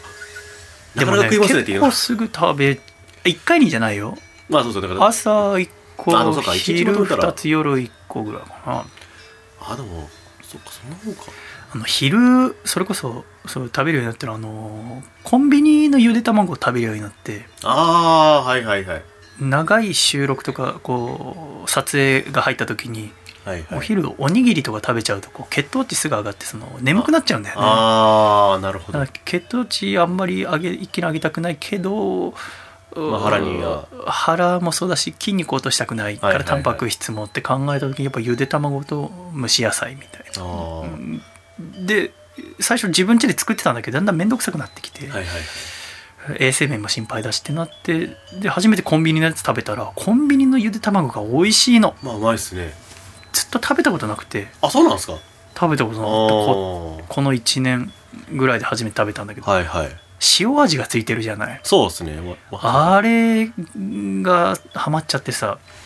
最近家でも同じように作りたくてやってんだけどなかなか難しくてねあーこう煮卵は簡単なんだけどあのそうそう塩味が難しくてでそんなこと書いていたんですがあこの青森洋梨娘さんもゆで卵ハマってんだねはいはいえー同じタイミングでゆで卵にはまっていたのが嬉しかったですなので私のおすすめのゆで卵につけてほしいお塩野田塩うんで食べてほしいと思いましただって野田塩って知ってるいや知らないです野田塩野田塩どっちかな野田塩どこのでしょうえー野田塩はあー岩手県野田村という小さな村で作られているお塩ですおーしょっぱいというよりも甘みの強いお塩ですはいはいあーゆで卵だけでなく焼き魚やステーキなどにも多めにつけて食べるのがおすすめですああなるほどこの塩を試してほしいと思い細見さんの分も購入したのですが買ってから旗と思いました私は毎日アコラジを聞いているので細見さんを身近に感じていますが、細見さんからすれば見ず知らずの人間から急に白い粉である塩が送られてきたら恐怖を感じさせてしまうのではないか迷惑なのではないかと心配になりましたもしよろしければ安全な塩ですのでお送りしてもよろしいでしょうかぜひお願いしますっていただきました 言い方白い粉わ言うほど粉じゃねえだろうがかんないこの野田塩はそうなのかもこうサラサラしてあーあーなるほどなるほどそんなことないと思 うでもそうなのかもしれ塩なはいそんサラサラしてそうそうわかんないじゃないあ の天ぷらのさうん塩とか結構サラサラしてるのとかあるじゃない、いやまあもしかしたらあの本あの梱包の仕方がもうただただただ無機質にこうし 風呂入ってるジップロックみ たいならちっちゃい風呂入ったら 「おい!」そっうてじなゃるかならいでしょナルコスみたいなやつじゃないでしょ ナルコスぜひぜひあの塩送っていただければあの塩もいろいろありますもんねああー私はクレイジーソルトをかけてるかなああはいはいはいだけどこの野田塩ってちょっと食べてみたらねぜひ送っていただけれいいばですねお礼にこのブルータスを送り送りますので 買ってくださいねあそっか まあでもまあもうないんじゃないあでも電子書籍とかでもあるもんね多分普通にアマゾンとかってあとそれこそあのブルータスのあれで売ってるんじゃないですか公式でそとのホーかムページそ多っか分ぜひでもこれ他のさっき喋ったことなんて本当の一部ですからねええあの多分1週間かかりますよこれそうねそうだね、ええちゃんと読んだらねでも塩クレイジーソルトかクレイジーソルトで食べてるかなあ私はれかなあのピンクのやつあるじゃないですかピンクあーあるあれでこうピンクガリガリ削るやつあーあれ食べたことないもともと実家の時も結構そういうのが結構そのあうちの親がそういうの好きだったんへであーのカルディってあるじゃないですかうんあれにハマっててうちの親がえ ー、おしゃれなとお店行ってんだねそうですねだから前あと前お客さんに面白いのもらって「はじゃ塩」って言ってだえー、知らない恥じゃしよから歯をだからあの邪気を払う塩ですよへえ有名孔明らしいなんかあの陰陽師陰陽師かなんかそれって何あの玄関とかに置くような塩じゃないのそれそれを玄関に送るのもいいし食べてもそのあそうかなんんだ体内のその邪気を払いますって言って、すげえのもらったなと、ねえでもいいねなんかねええびっくりしたのがそこんぐらいだったんですよこんぐらいで、まあラジオでこんくらいって言われてあものねあの大体100 なんだろう大体のそういうお皿に少し入るぐらいあのー売ってるのが大体まあ1キロじゃないですかそれのまあいや1キロも塩買わないよあまあ100一人暮らしでまあだからあれかな普通の瓶の詰め替えぐらいのサイズなんですけど、んそれで3000円ぐらいしてへえ高っみたいねそうだねでもし調べたら結構塩だけでももうなんかめちゃくちゃいいやつなんか本当にうんさっきぐらいのサイズ本で当高いね1万とかあるとか言ってすげへえなえ、まあそうなんだなんかトリュフ塩とかあるじゃないですかある 食ったことないですけどトリュフ塩はいやそのさ別に塩でこんなものって言ってないですけどいやね違う違うその別にさその饒舌に喋る必要なんて一切ないんだよはいだけどやっぱこうアイドルマスターについて喋ってる時との喋りのスムーズさが違いすぎないあーそこはほらもう根やっのぱ好きなものってすごいよね、ですかうねん本当にすごいと思う、単純にいやまあ塩をさそっんきぐらいのだなだっっててる、まあ、ラジオだと分かんないと思うけど、はもうアイドルマスター今はこういろんな下の方を見たりとか横目線ありながらうだうだ喋ってるけど、アイドルマスターの時もこっちまっすぐ見てもいやなんかまあちゃんと喋るときはなんかそうした方がいいかなって面白いあーありがとうございますありがとぜひうございます野田塩をいつか食べさせてください、続きまして東京都ラジオネームキーちゃんにのいちご姫さんからいただきましたシャイボーイさん坂戸さんこんばんシャイこんばんシャイこんばんしゃい私は偶然153回のアコラジを聞いていったらそこの回のゲストが佐賀戸さんでしたへえおーそしてその内容が佐賀戸さんがアイドルに着替えを見られてしまった話でしたああありましたね気にしていたらまたぶり返してごめんなさいこの時のことをまだ覚えていますかどんな感情でしたかといただきましたこれああれですよねあれですあの、あのーデッドリトロリータデッドリトローリーターですよね佐伯玲香さんととレディビビアアちゃんのはいビアちゃんのユニユニッットトのの初イベントかなかなあのに確かそうですそよねの前に私アコラジ出てもらって2人に、でイベント呼んでもらってトでークショーをするっていうでで,、えーで僕らがチャチャリに行ったんですけどあのでで君も呼ばれたんだよね、はい、福田さんも僕とひろさんででその時あれですねであともう一人チアワンってあの佐伯さんがいたあのそうだよねあのいレストランって今いちょっと今もあの、解散した団体のところの公式のなんかサポーターアイ、まうあ、んチアガールユニットみたいな、なんかレースクイーンみたいな格好をしたレースクイーンでしたっけいや違うあチアカラのですよねあのいコスチュームがはい青いさああはいはいはいテカテカしたなんかすごいそうそう綺麗なお姉さんたちそうでがすねもう一緒のタイミングで一緒にイベントでやってましたねイベントの中では一緒に絡んだりはしてないよねあイベントの中では絡んでなかった気がしまとすけどね思うんだけどまあもちろん会控室も違くてはい、はいで我々の出番が先で、えーステージ終わって戻ってきてで我々コスチュームだったから、はい、着替えてコスチューム着替えてたらチアワンの出番が終わってでカチャってチアワンの控室に行くには我々の控室を取んなきゃいけなかったんだよはね、い、でしたら坂戸がその時ちょうど、しまあパンツ脱いでる時でだってもろチンコ見られるっていうそうだチアワンにチンチン見られたっつってすごく待って待って待って待って待って待って待っておいおいおいってあのあれノックしてましたっけあれ してたよあでもまあどだっうてだろうノックして待ってって言わずにパ開けておいおいおいと思ってねまさ待てよか着替えてると思わないんじゃないいや思うでしょ普通まあまあそこはいいけどだから多分チアワンの皆さんがステージの要はそのステージ袖まで行く時には誰もいなかったんで、我々もステージ出ちゃって、はいはいだからあそこが控室だともう思ってないと思うんだよねっああて考えると気を使わなきゃいけないのは我々の方よまあまあまあそうまあまあまあ我々がまあまああれに関しては誰が悪いとかじゃなくてシンプルに運が悪かったとしかいやいやお前が悪いんだよいやいやいや俺は悪くねえあれは運が悪かった待て待て待て待て待て待て待て待て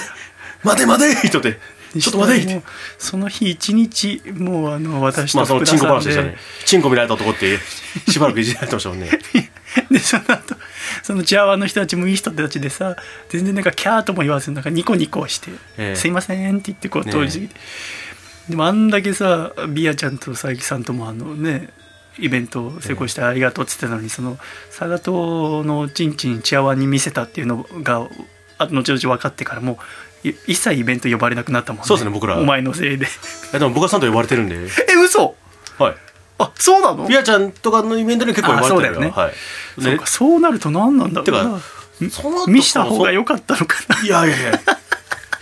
違う違うぜ全員見せたら全員 OK じゃないんですよ全員見せたらもうお前ら二度と会うなって言うんですよそれっていうのがありましたけど覚えてますね、ええありがとうあの嫌というほど覚えてますぜひ153回聞いていただければと思います、そそしてして今月のメッセージテーマは沖縄でございましたあの私来週から沖縄行ってくんだよあそうな取んですか材でそうそうあ一人ーでねいいですねそれもあってちょっと沖縄のことを教えてもらおうと思ったんですけれども大阪府ラジオネームモリティザルティさんからいただきましたシャイボーイさん佐賀戸さんこんにちはこんにちはこんにちは沖縄にはあー僕は大学1年生の頃に部活の大会で行きましたあーその時のことで何よりも覚えているのは大会後に沖縄に残り3泊4日ほどレンタカーを借りて沖縄を一周したことですおー当時まだ10代で真夏の夜に車で寝たり適当に探したホテルが屋上のプレハブのようなところだったりと今思い出しても散々な旅でしたしかし宿のおばちゃんが出してくれた朝ごはんやハイビスカスティー何気なく買った沖縄の天ぷらどこに行っても綺麗な景色など今でも一番印象に残っている思い出の旅です僕のおすすめは最南端の岬のキャン岬と神好き確かその近くにあった三姉妹という定食屋さんでへすーといただきました行ってみようかないいですね沖縄糸か満の方に行くので取材は、なんかいいなえー私も一人で行くの初めてだ2年前にワンマンライブで行ったんだけどはいはいはいその時は友人の家遊び行ったらその友人の彼女が作ったっていうカレーがあってはい2月だったと思うんだけどでそれ食べたらそれでちょ食中毒になってうわー嬉しくない子さん嬉しくない誤算がただの誤算だった ななんかもう作って4日とか経ってたらしいんだようわしかも冷蔵庫に入れずにうわそんなもんなんで私に食わせんだよと思っ そてれを客人なんちゃうでそれ食べてでお腹下しながらライブしたわうわでもその沖縄のワンマンもう中止にできないもうチケットソールドアウトしてたかうらわー でしかもその沖縄行く3日前とかだったからさ、はいもうなんとか直さなきゃっつって頑張っていやでで初めてねライブ始まる時にはいあの申し訳ないんですけども今日もしかしたら途中でトイレ行くかもしれません したら沖縄の人みんな優しいからさ「うん、分かりました」っつってまあなんとかライブ中は平気だったんだけど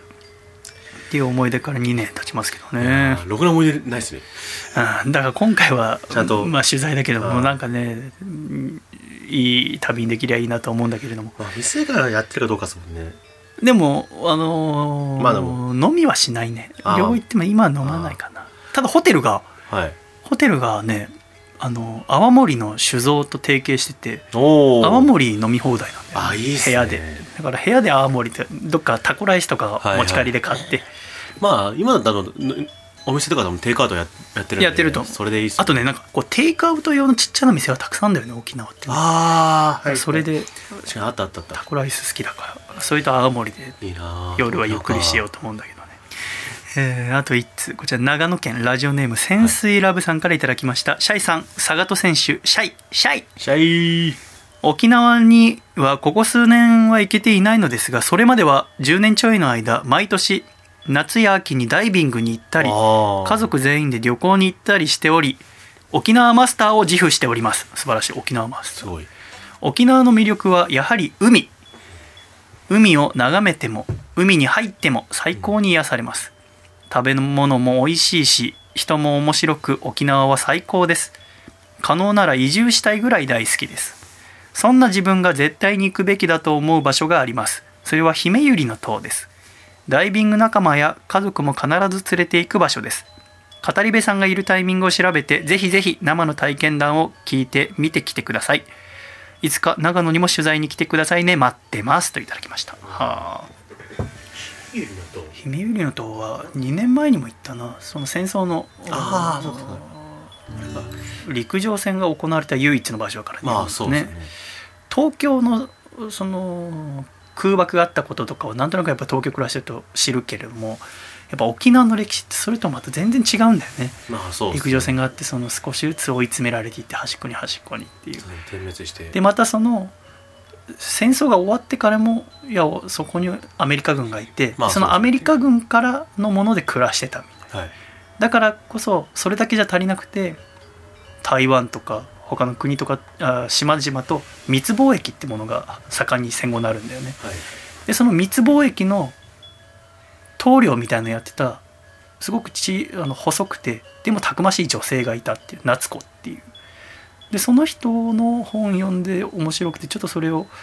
ちゃんと調べてその、うん戦沖縄の戦後史ってのものを見てみたいと思ってそれを取材しに今回行くんだけどああなるほどそうそうだから姫よりの塔もちょっと今回も行こうと思いますけれどもうんね本当に戦争とか今後を起こさないためにはやっぱその歴史も知ってかつ今がやっぱ幸せっていうことをちゃんとかみしめながら生きなきゃいけませんね我々まはあね。そうですねあのー波の音をちゃんと取っていきたくてそのね潜水ラブさんも沖縄の海は素晴らしいって書いてくださってますはけいど、はいはい今日今外雨だからやってないんだけど横のビルを今解体しててああその解体の音がすごく大きいの。はいはいまあでやっぱ最近ラジオ撮る時もすごく入っちゃって、はいはいでさいその音入っちゃうからその後ろに昔奄美大島に取材行った時に録音した波の音流してんだけどああなんかずっとそれ流してんのもどうかなと思って、はいはいこの間その高知県に行った時に撮ったりとあかあ言ってましたねあー生まれの横浜の海の音とか撮ったんだけどやっぱやっぱ奄美の音が良くてやっぱ南国の海の音ってなんかわかんだよね陽気ですごく優しくて楽しげなんだよねだからその今解体してるってことはさまたそこに建てる可能性があるわけじゃない、まあ新しいそうです建ね物もその時もまた落としちゃうじゃんか、はいってなるとまた新しい波の音欲しいなと思ってそれをちゃんと録音しに行こうとも思ってんだけどおーで沖縄のどこがいいかも音がいいかなんていうのはなかなか調べても出てこないから、まあそうここですはね景色がいいとかここはさ住んでる魚は綺麗っていうのは結構ガイドブック載ってるけど、